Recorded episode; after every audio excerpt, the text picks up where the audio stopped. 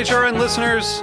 As we celebrate our 15th year, we are deepening our commitment to giving voice to the next generation of food systems storytellers, and we need your help. Our internship and fellowship programs help activate new possibilities for underrepresented and underestimated young people through experiential journalism, audio engineering, and production training. Through these unique programs, HRN helps food equity stewards build essential workforce readiness skills that expand their potential and foster economic mobility. Please consider supporting these critical programs. And with a minimum donation, you can be entered to win a dinner for two at an amazing restaurant in one of eight cities and tickets to a concert at a great venue in one of those cities. We have incredible partners across the country who have donated, as they also share our passion for helping to educate the next generation of food systems storytellers. Check out heritageradionetwork.org slash 15 to donate and enter to win today. That's heritageradionetwork.org slash 15 to donate and enter to win today. And make sure you donate before March 31st. Thank you.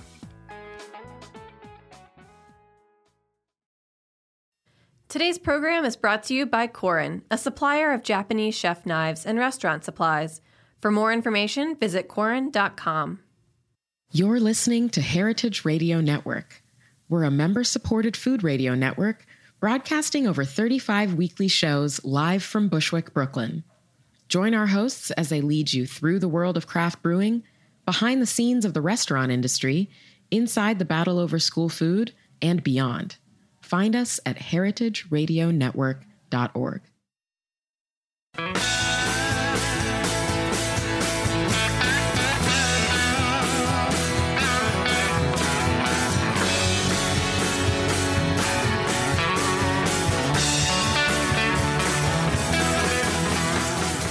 Hey, hey, hey, welcome to Beer Sessions Radio on the Heritage Radio Network. Hey guys, I'm Jimmy Carbone. I'm the host here at Beer Sessions Radio. This is the first show of 2019. It's January 8th. It's a Tuesday. We've got a very special show. We're going to introduce everybody, but there's a very cool collaboration that happened with a number of some of the best New York City beer bar and establishments and Interboro Brewing. Uh, it's called Dead Prez. So, uh, Joel from the Sampler, and uh, he's known as up at Uptown underscore Ales and he's been associated with Uptown Beer Society, but he's really the main guy at the Sampler in Bushwick. He's a very important guy in New York City beer scene. Joel, welcome to the show, man. And introduce introduce the project that you guys worked on, and we'll get a chance to talk to everybody in the room because there's quite a few uh, other beer bar owners here and really uh, important New York City beer guys. Cool. So um, at our opening a year ago at the Sampler, my whole vision was instead of getting these bigger craft beer brands to kind of like oh, I'm a swipe, I'm gonna support you, I'm gonna give you this. I'm like, I'm gonna start supporting way more uh, local breweries. Hopefully, they appreciate it and they do a collaboration with us. And I just kept shooting ideas to different breweries. And the first brewery to be like, hell yeah, I'm down, no problem, let's do it, was Jesse from Interboro off the strength of nothing. And t- I told him, um, to make it make more sense because just putting our logo on a can, are we gonna sell the beer? Is anybody gonna want to buy the beer? I was like, why don't I just incorporate everyone together? Because strength in numbers is really important thing. And I thought about everybody that had Dominican representation because we wanted to make basically a pilsner in August around like Dominican Day Parade. So I was like, hey, Bronx Beer Hall has always employed Dominican females and males, as far as I know, since the, they first started. BierWax was like no no thoughts there. They're like our sister bar, really close friends of ours. And then um, Beer with Flavor was part of the first collaboration. He's now the taproom manager at Other Half. And then uh, I was like, I need somebody from Washington Heights. And I was like, it has to be Juan. I know Juan's been doing this thing. He's brewed at Kuka. He runs Bar 180, now Bar 177. So that's basically how I made everybody come together. So let's get everybody to say hi. So Yeah, you want say hi, tell us about your place and uh, a little bit about this Dead Prez collaboration beer. Yeah, my name is Juan from um, Bar 180 and Bar 177. Um, yeah, these guys just reach out to So me. you guys are you're in Manhattan. Man, yeah, Washington High. Yes. Um, I had 12 years in the business. I used to work from Ambeers and uh, Oak uh, between both companies. I had 12 years. And yeah, like he said, uh, Joel reached out to me because I used to brew some stuff with um, Kukas and stuff. Um, we make it this great collaboration. This is our second with Interboro. So how did you guys make the collaboration? Jesse's here too from Interboro. Uh, I'm going to try to get everyone to, out. to say hi. But um, you know, wh- what what's the process like when you have all these different guys? And, and who else is it? Anthony, were you part of it from Bronx Beer Hall? Absolutely. Jesse, you want to Yeah, so uh, Joel originally stopped into the tasting room and talked to my business partner Laura, and um, you know, as soon as I spoke to Joel and and saw sort of what he had in mind, and you know, the the group of people that was behind it, I I just was for us obviously at Interboro we've done a lot of collaborations, and for us um, there, you know, there's not a lot of outreach we can do within the beer community other than making beer with people and trying to push our product as much as we possibly can based on quality.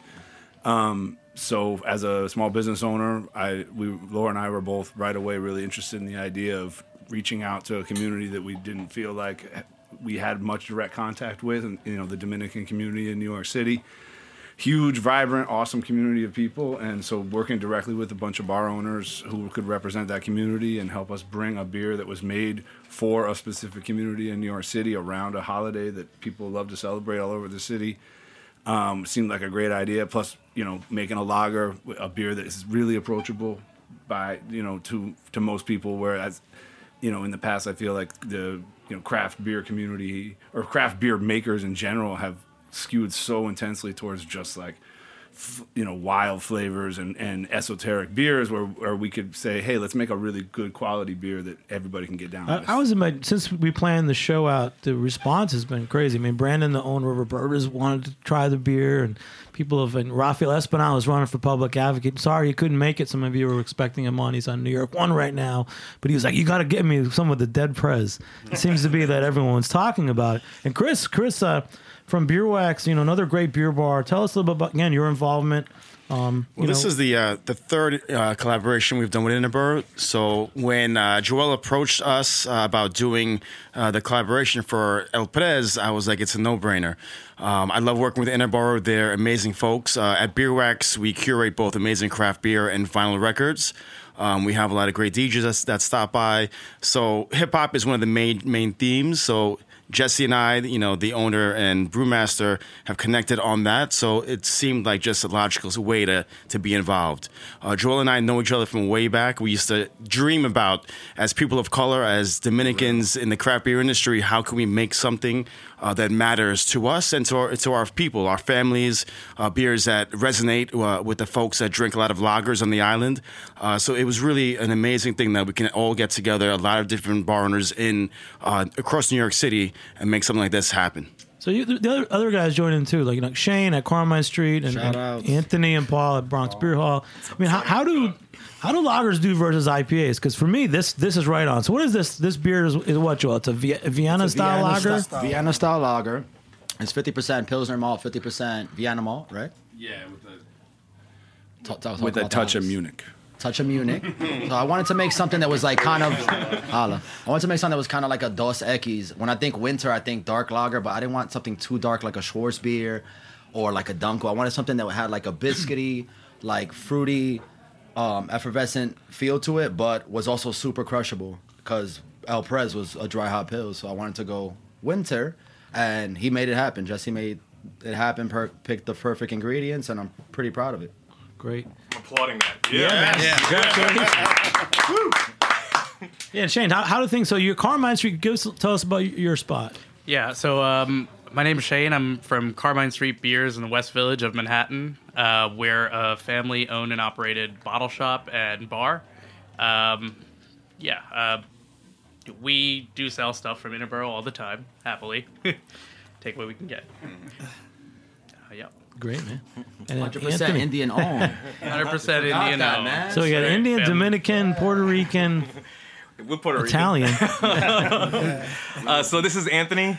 My name is Paul Ramirez from the Bronx Beer Hall. And uh, we opened the Bronx Beer Hall about six years ago with a real focus on local. So our whole thing was always like we wanted to keep it as local as we could get, and we always wanted to represent the culture of the Bronx. And the Bronx, as we know, is uh, largely Latin Latinx, which is what they say, not Latino or Latina, Latinx. And um, like Joel said, you know, we make it a big point not only to feature. Is that gender proof? Is that what it is? It's gender proof, exactly what it is. Ah. Yes. I took. I, I found that out last week.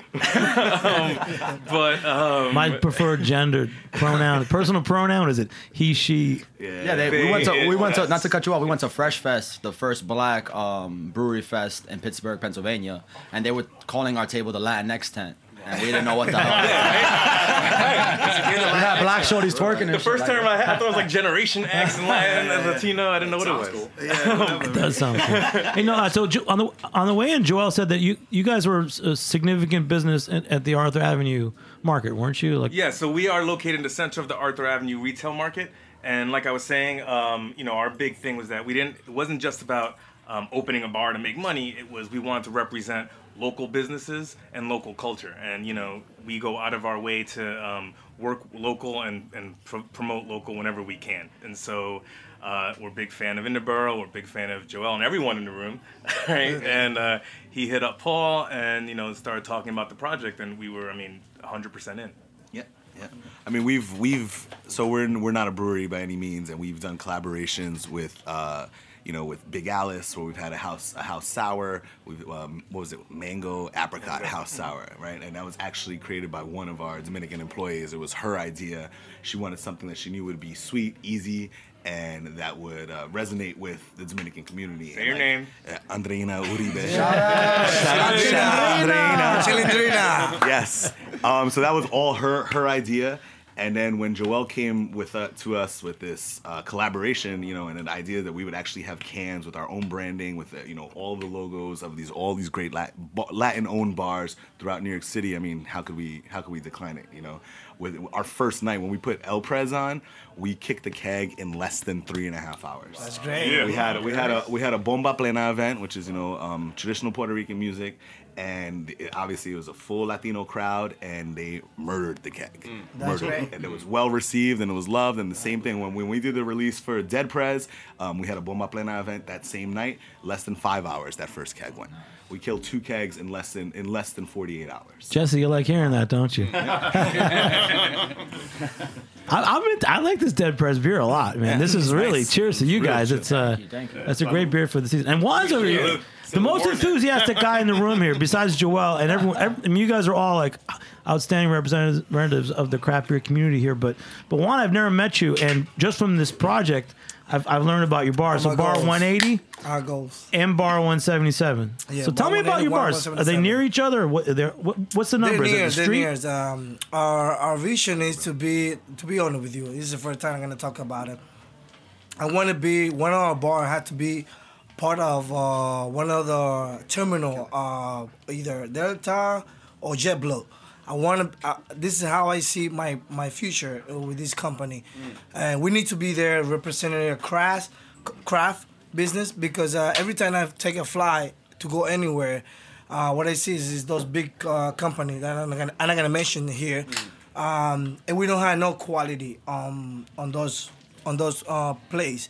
So I, I see myself very further uh, as a brand. I don't know if it's gonna be about 180, about 177, but uh, whatever we're gonna do, we're gonna do it with our heart, and I see myself So you'd flying. be bar jet blue.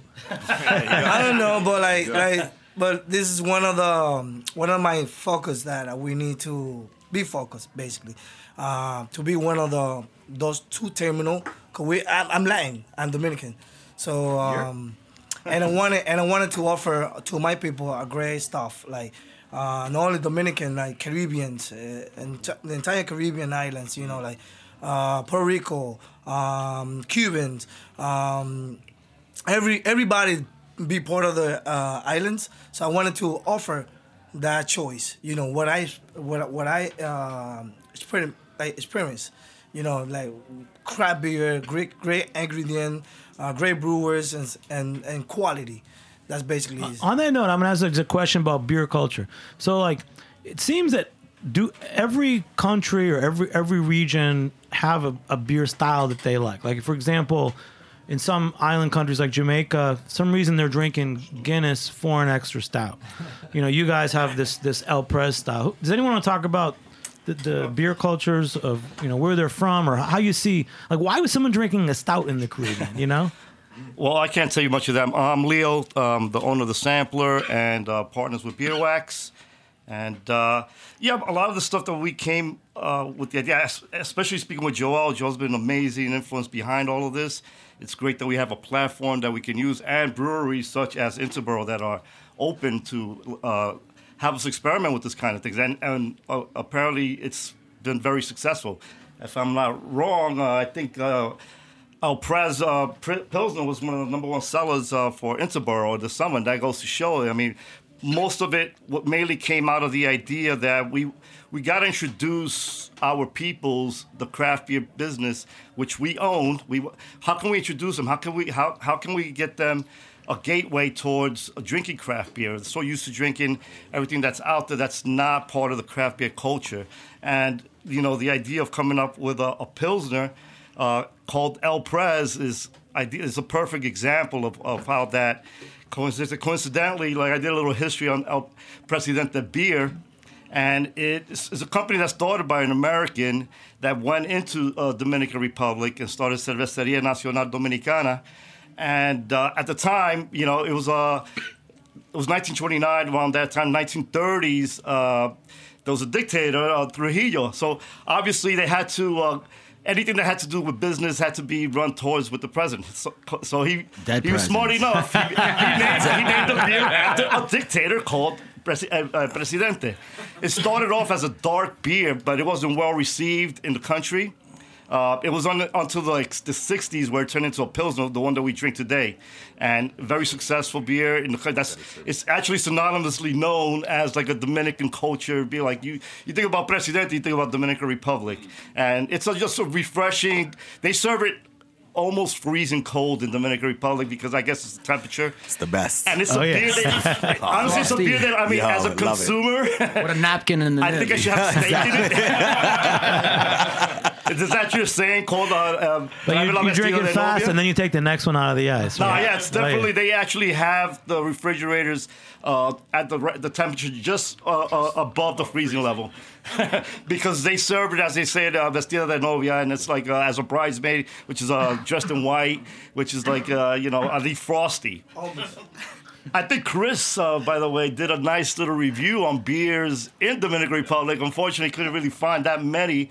It was just such a um, uh, it's a monopoly um, of beers owned by certain companies. I mean, like again, it was just taken over by uh, Ambev, which was uh, now runs uh, pretty much takes over, which is interesting to, to know uh, as. Once it got taken over by Ambev, and we come out with the Dep- uh, El Prez, I was just wondering to know because I know uh, um, Jesse has some issues when we had the label uh, uh, with us. I don't know if Jesse wants to speak uh, a little bit upon that. Shout outs to Santo Domingo Brewing Company that opened their doors this year, by the way. Oh, nice. Craft brewery. We're in full contact with them. Future plans coming soon. All right, Joel. This is the whole thing: is what's Joel's future plans? That's what I tell you. What, let's just do this. We're, we have a lot to talk about. And Jesse, do you want to say anything about the El Prez or the Um, intellectual property? Or yeah, anything? intellectual property rights are kind of a bummer. Um, but uh, yeah, so they uh, they El Pre- uh, President they reached out to us um, right after all the beer was sold, and so we we agreed not to do that label again. That was um, when we did Dead Prez. It, it was uh, we, we we removed the the medallion um, that would be reminiscent of the Presidente logo you know, for for when we first all got together to brew, the na- the brew the name El Prez really came from though the idea that hey, we're making a a, a, a lager that's good from a bunch of Dominicans. Let's you know, El Prez seemed like the the the, the obvious name. So and, and we all agreed on it right away. Um, and I think it, you know, what we did with the label in terms of putting the Dominican flag on it and making it something that Dominicans could relate to, even as the label, did um, inspire a certain level of pride within the community. And I think that that, that worked for us um, and helped get even more people talking about it and more people um, to try the beer, which was the goal, right? Was to make a beer that people w- was a craft beer that people would be open to trying. Um, just because when we all met the first time, it was like, well, how often do you hear people be like, well, I don't want to try that. It's too heavy. It's mm-hmm. too too much flavor. Too hoppy. Too. And we were just trying to get past all those barriers. that We- you people know what's great about it? We're gonna take a short break.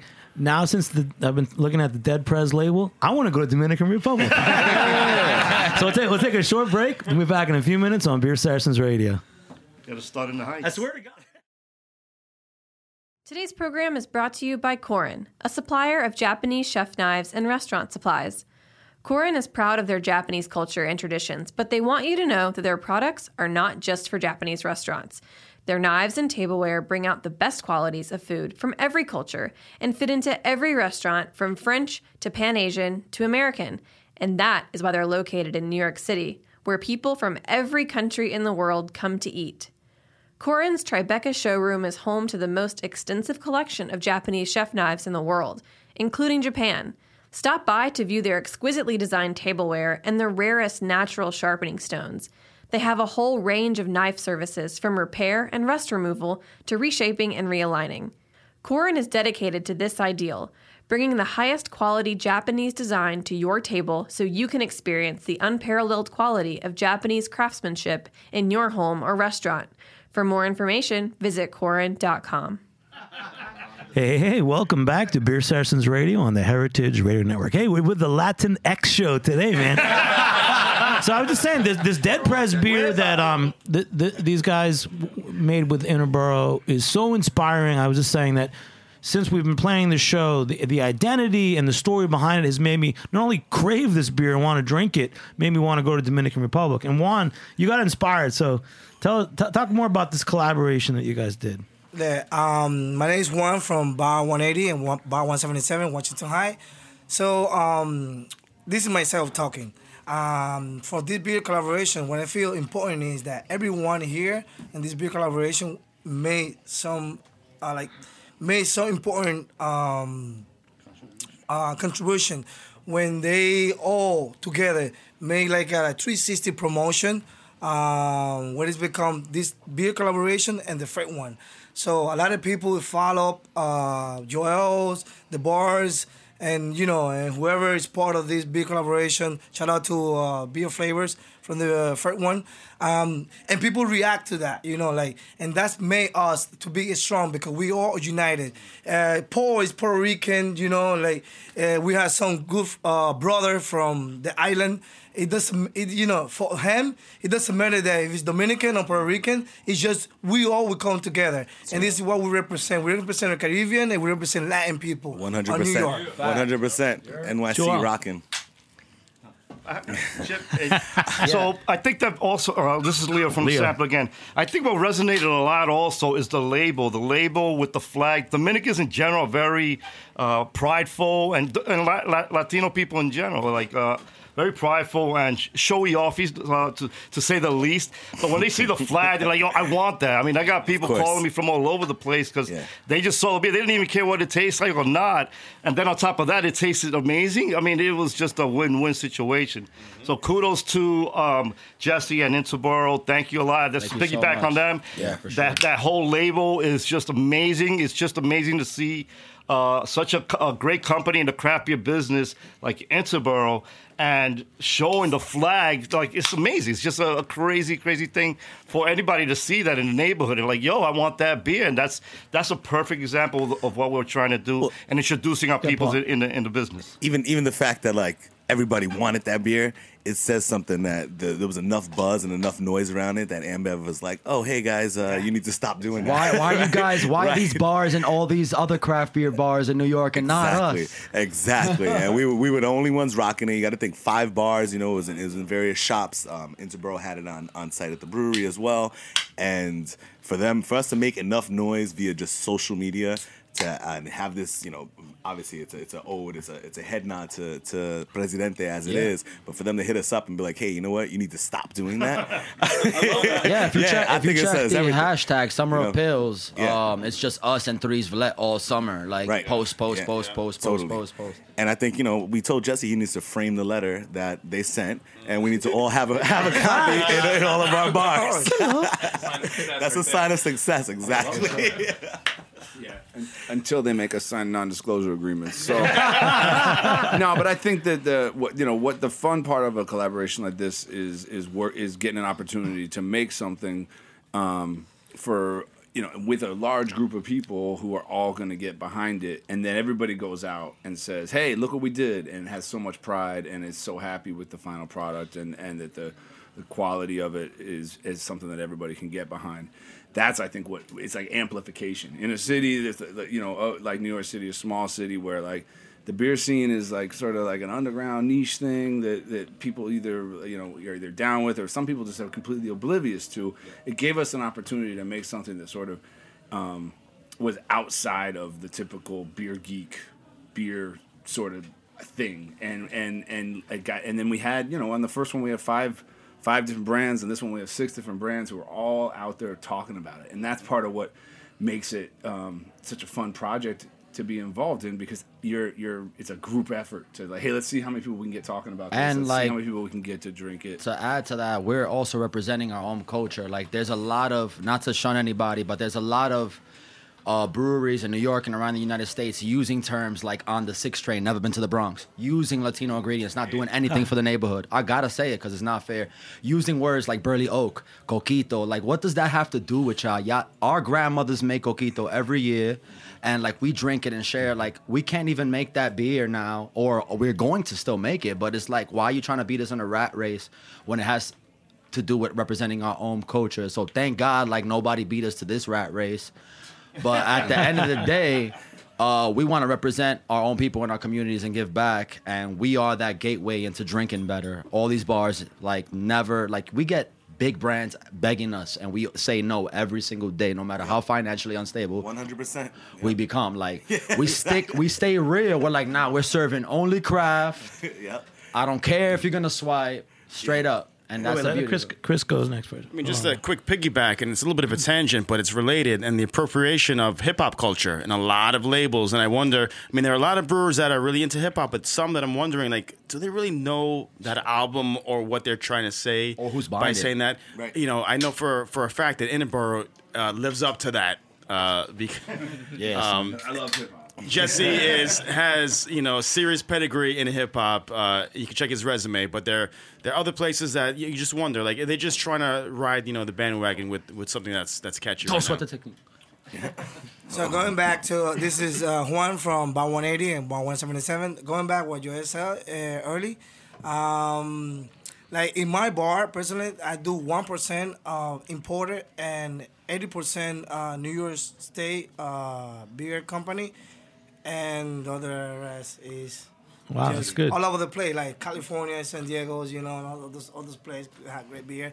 Um, well, like he said, like um we're unique you know we're more like more local you know we support local business we go every single day to all local business and consumer and my family when i when i take uh, a, a dinner uh, I go to a local business and and, and I, I'm not traveling out of the state like to New Jersey uh, and close state to eat or to drink. I consume what we have here and I read a lot before we take uh, any single product to our bar because this, for us it's very important. So Yeah, Joe, t- tell us about building the community because you've really been. I think you're called the Beer Whisperer. Yeah. Your Uptown Ales, Uptown Beer Yeah, yeah. Society, building a community. for sure. So, um, five years ago, Let's pop no. another beer too. I know you guys brought a bunch. We brought all. By the way, we brought all beer that's uh have people of color. So we got Harlem, we got Dyckman, we got Equilibrium, we got other half which is employed Dominican and uh, Puerto Rican brewers. Let's try. Uh, we'll try uh, Jerry's, Dyckman and uh, Yeah, Equilibrium. We brought okay? all people of color beers. Um, so my backstory is I got into beer about six, seven years ago, and I had my first craft beer at Bronx Ale House in the Bronx because my, the mother of my children, my one child, um, was a big foodie and beer head. So we would travel from there to Beer International, all uptown, Buddha Beer Bar, and that's how I kind of got into beer. And then I said, wait, I need a job. Like this stuff is awesome. Let me try to get a job. So I went on Craigslist and I got a job at the Sampler. Uh, five years ago, where I met Richard Mercado, which met Leo Tineo, which made the sampler happen and you never know who's sitting at your bar. So law of attraction is real and you should really like find out what people are doing in your establishment. After that i was picked up by taproom 307 i was mentored by haley and steven which opened beer barrio down the south uh, and barset uh, Becerra, i'm sorry. And then i went on to open up uh, the territory of the Bronx under SKI beer distributors. Paul being number one account of mine, Yup. always supporting. That's it, uh, we've that's done it. a ton of events. I was always looking in my a niche in my portfolio because he would not buy anything that wasn't made in New York. Yep. So I'm like, oh shit, they make uh, speakeasy in uh in uh, Hebrew. Oh, they make the, um what was it, Monty Python at Saratoga. Let's do a movie night. So we would always like, he'd be like, fine, as long as it's, and he, he would look at a Montauk can and be like, yo, bro, this is made in Massachusetts. You trying to get me Straight in up, trouble? Like, straight up. I'll pick this shit up. They're gonna Shout call outs to in. Montauk, but they know. listen. They listen to the show. A lot of people, a lot of people. No, it's nothing against Montauk. A lot of people build up their brands, and they, you know, they have contracts in other places because it's hard to get a contract in New York. Speaking of hard to get a contract, Dyckman couldn't get a contract in New York for a long time, and finally, Flagship made three beers for them, and uh, uh, Torch and Crown in the Bronx made a few beers for them. So thankfully, so Let, us taste a Dyckman. I haven't tasted. A yeah, it's a chinola ever. So what chinola is is passion fruit. This has lime peel and coriander. Um, Jugo de chinola is served at all the chimichurri trucks late at night when you're drunk in Washington Heights, the Bronx, Harlem. You get a nice chimichurri, which is like a chopped burger kind of sandwich with cabbage, and you get a tall glass of the sweetest passion fruit juice. Sweet. with ice. It's still sweet as hell. You can make four drinks out of that. But anyway, to continue, after SKI Beer, I worked for Randolph Beer, uh, Prospect Heights Beer Works, City Hops, all around New York, just learning every single thing I needed to know before um, becoming an operating partner at the Sampler. So distro, management, assistant management, bartender, server, everything. It's like you have to learn how to wipe a table before you give orders. I don't care. A lot of people open up establishments and never swept the floor in their life. That's great. Great introduction, Joel.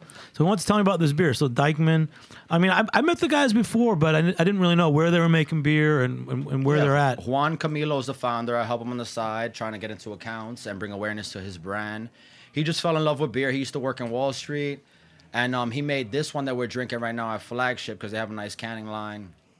And um, yeah, he's a one-person army. Besides me, he's trying to open up actually on 10th Ave where Umbrellas was. So he's trying to get his investors to move forward and the and build, building management to move forward and have the one of the only breweries in Manhattan that exists. In Inwood, right? Yeah, in Inwood, right by uh between 207 and Dyckman Street. Great. And let's have some of the guys. So, so Shane, Paul, you know, let's talk about some of the beers you're selling. You, it seems like you guys are selling a lot of New York beers. What What are the philosophies that you have as as as a beer spot? I mean, the, the point of the Bronx Beer Hall, you know, like like my brother said earlier, um, we were all about celebrating Bronx culture and really reintroducing. We're inside of a historic, historically landmark building. Uh, the district is historic for being uh, Italian mostly. We're the only Puerto Ricans inside of the market space. So that's what you're. So you're the first La- Latin X business Latinx business, yeah, in the market. I Sure. pick I pick up With- on things within, fast. Come Within, on. within the, the Arthur Avenue market setting, right? So we know that Arthur Avenue is the number two tourist destination in the borough. So how do you how do you lure more tourists? How do you how do you ensure that you know we're reintroducing Bronxites to Arthur Avenue, but still entertaining um, what the tourists are doing there and introducing them to what Bronx culture is today. So with that, we were like we had to stay 100% New York. You know, from our wines uh, to our to our all of our beer setup, like everything has been 100% New York for the past. We we're gonna coming up on our six six year anniversary Six-year now. anniversary, Uh, February. February February first. All right. February first, six years.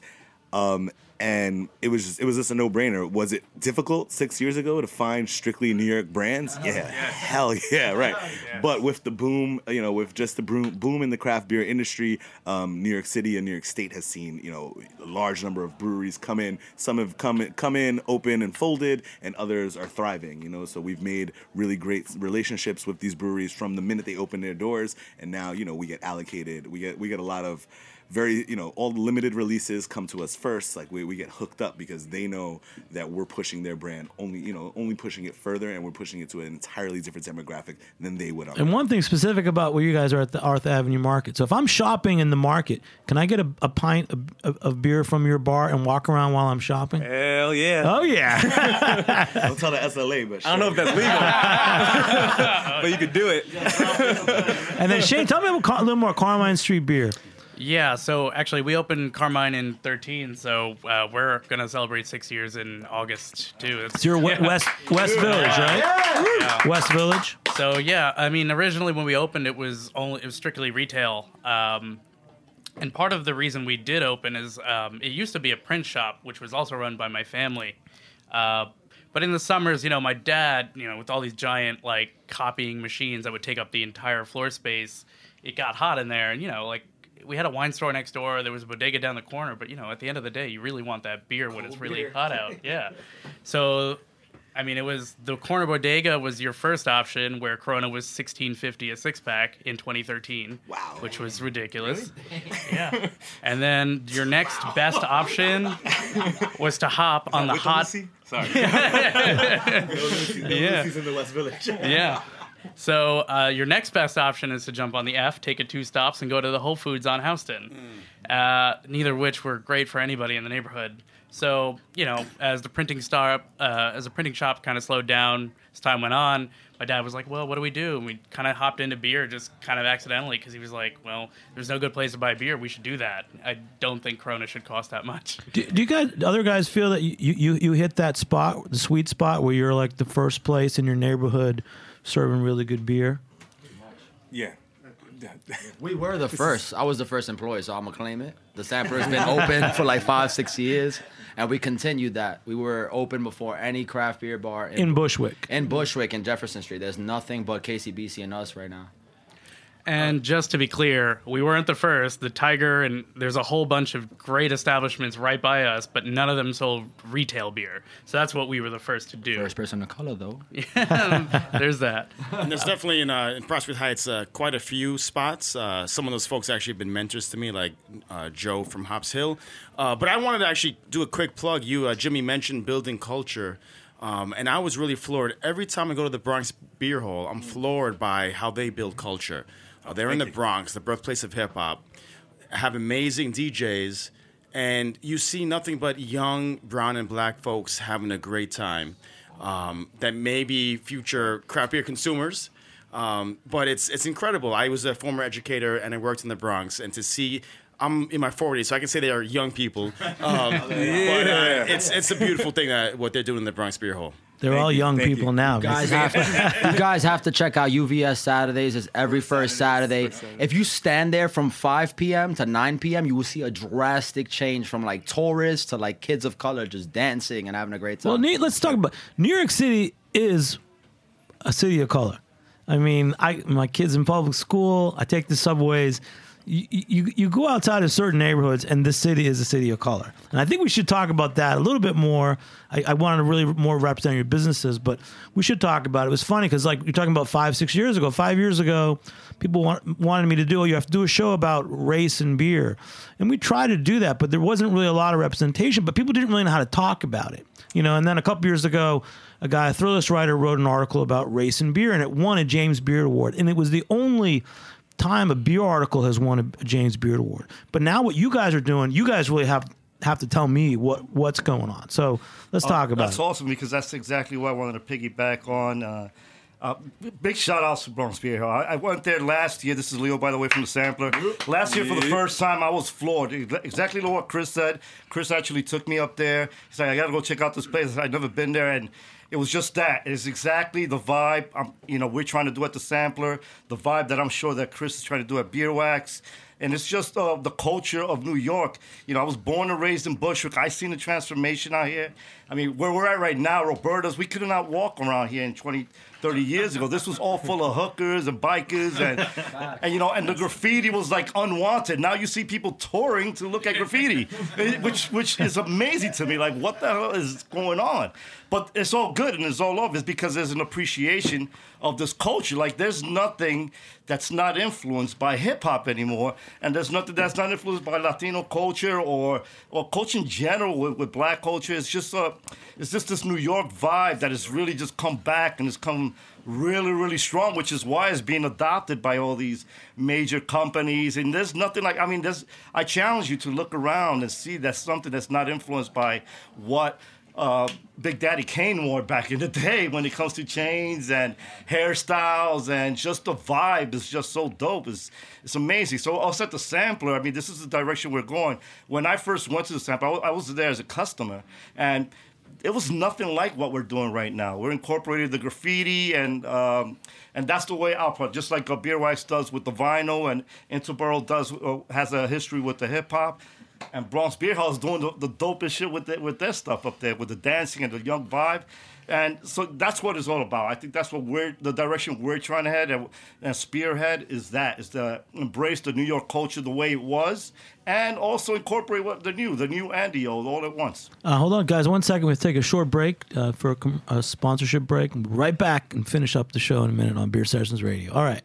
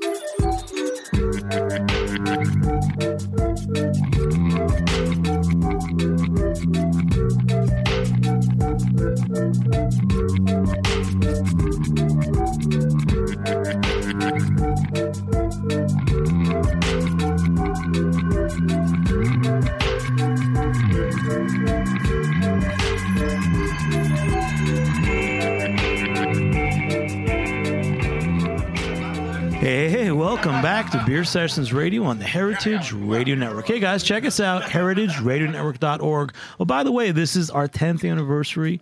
Uh, there's been, I don't know how many shows, but over 450 episodes of Beer Sessions Radio. But keep keep going. HeritageRadioNetwork.org. There's going to be a lot of events happening this year. There's going to be Hall of Fame announcements of, of our best guests and best shows uh, from all the other shows in the network as well. So just keep checking us out.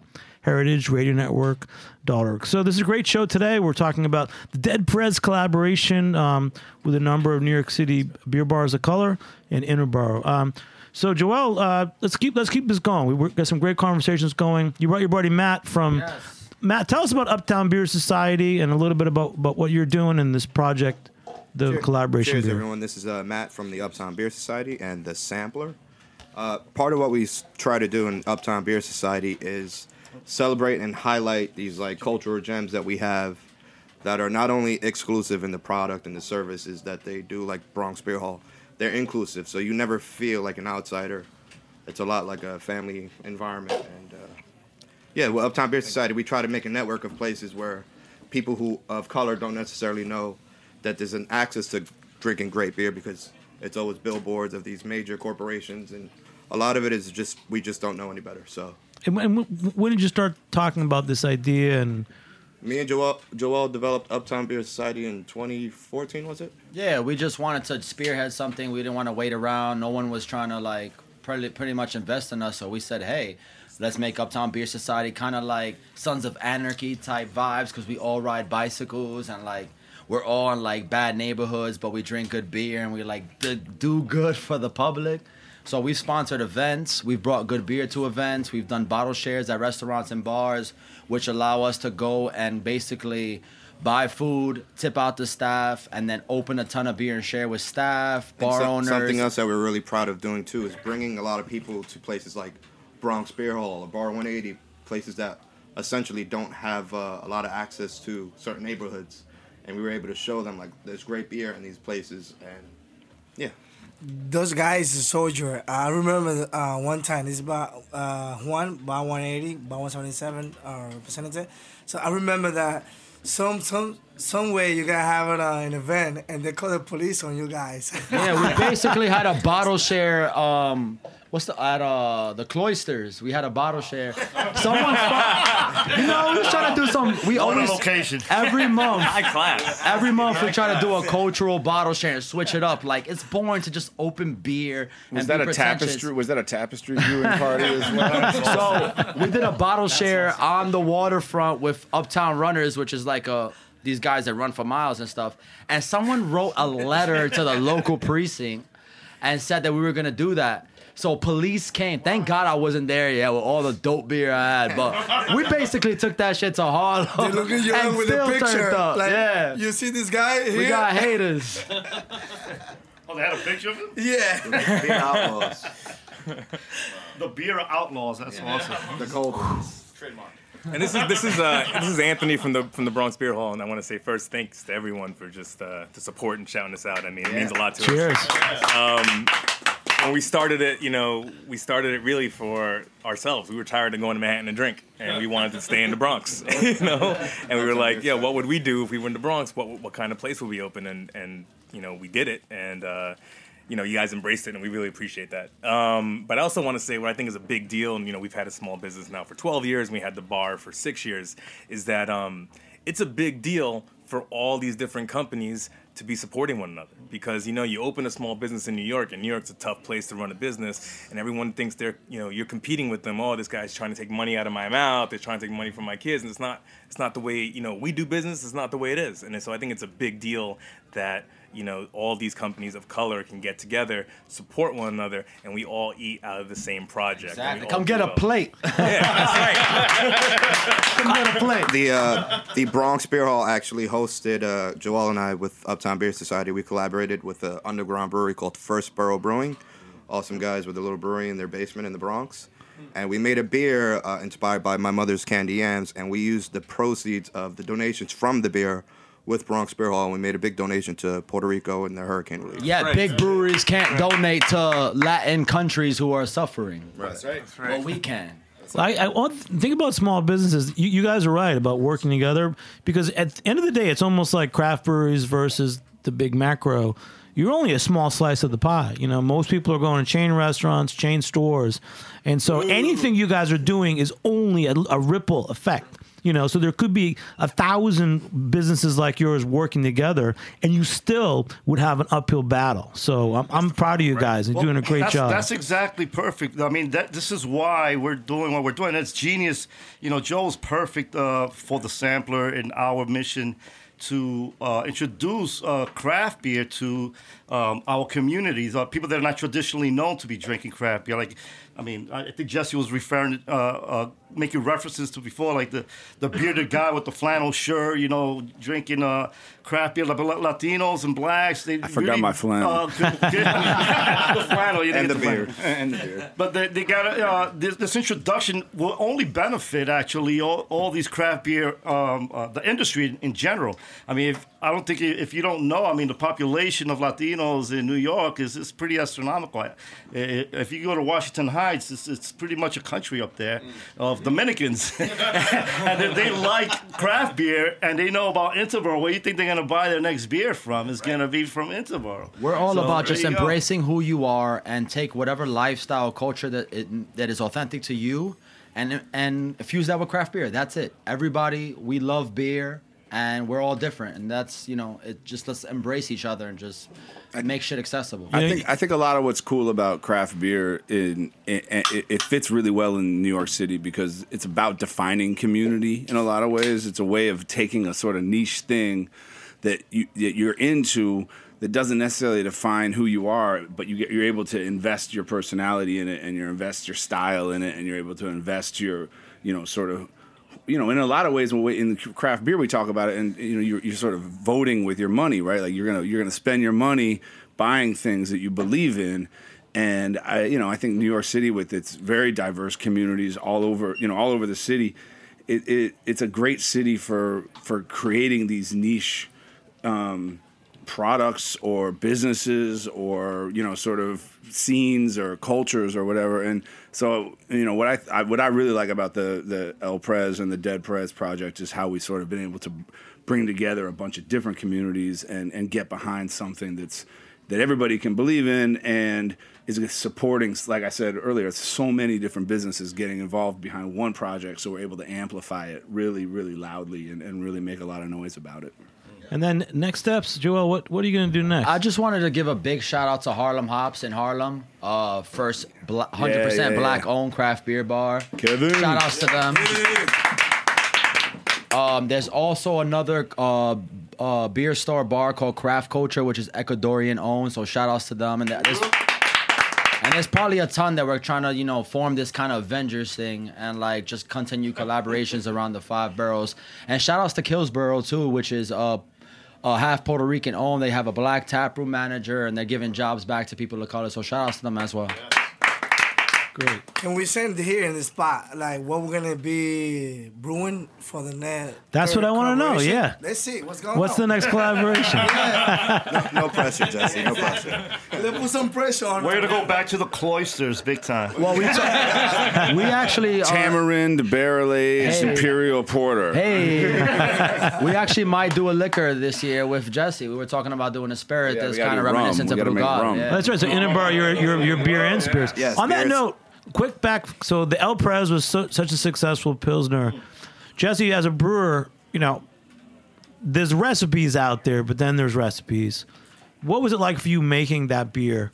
Was it any different from another pilsner? Did you really have to? to Well, with, with the El through? what we really tried to focus on was the hop character that would be, you know, m- more sort of tropical and sort of have hints of what people think about when they're going to Dominican Republic, as opposed to like a real straight noble hop character. So, um, damn, if I can remember what we actually. Styrian dragon hints Oh of yes, melon and passion No, no, fruit. no, no, no. Styrian, Styrian, I'm sorry, Styrian Styrian. dragon. Yeah. Styrian. So we did. We we actually we we did pick a hop for that beer that was very specifically like tropical in character.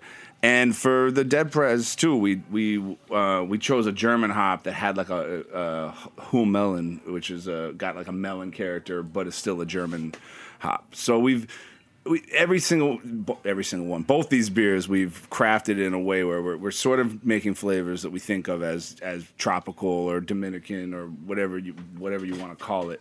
But we're still. I mean, my goal is is definitely been just to make beers that people can drink and say, "Oh, that's beer." You know what I mean? Because we didn't want to make anything that was too you know outside the, the outside the realm of hey we're making a pilsner hey we're making a lager we wanted to make beers that people who like beer would drink All right, guys, you guys are awesome. Let's quickly everyone introduce themselves one more time, and we're gonna have to sign off. Joel Suarez from the Sampler and Uptown Beer Society. Shane Monteiro from Carmine Street Beers in the West Village.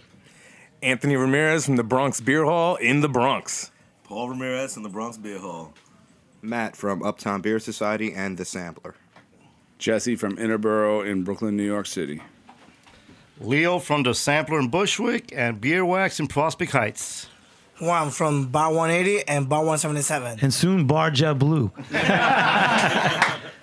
Chris Maestro from BierWax in Prospect Heights. Wow, this was a great show, guys. What a way to kick off 2019. Yeah. And Yeah. it's again the, the beer I've been thinking about for weeks, and it's inspiring me. And you guys doing a great job. We'll do a lot more of these collaboration shows. Big shout out. Thanks everybody. Producer Justin Kennedy, engineer Matt Patterson, Dylan Hoyer, our intern. We'll catch you next time on Beer Sessions Radio. All right.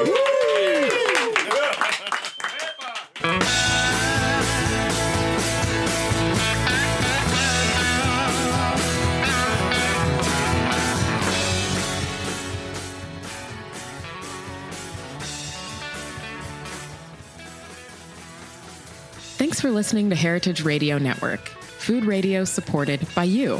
For our freshest content and to hear about exclusive events, subscribe to our newsletter. Enter your email at the bottom of our website, heritageradionetwork.org. Connect with us on Facebook, Instagram, and Twitter at heritage underscore radio. Heritage Radio Network is a nonprofit organization driving conversations to make the world a better, fairer, more delicious place. And we couldn't do it without support from listeners like you. Want to be a part of the food world's most innovative community? Rate the shows you like, tell your friends, and please join our community by becoming a member. Just click on the beating heart at the top right of our homepage. Thanks for listening.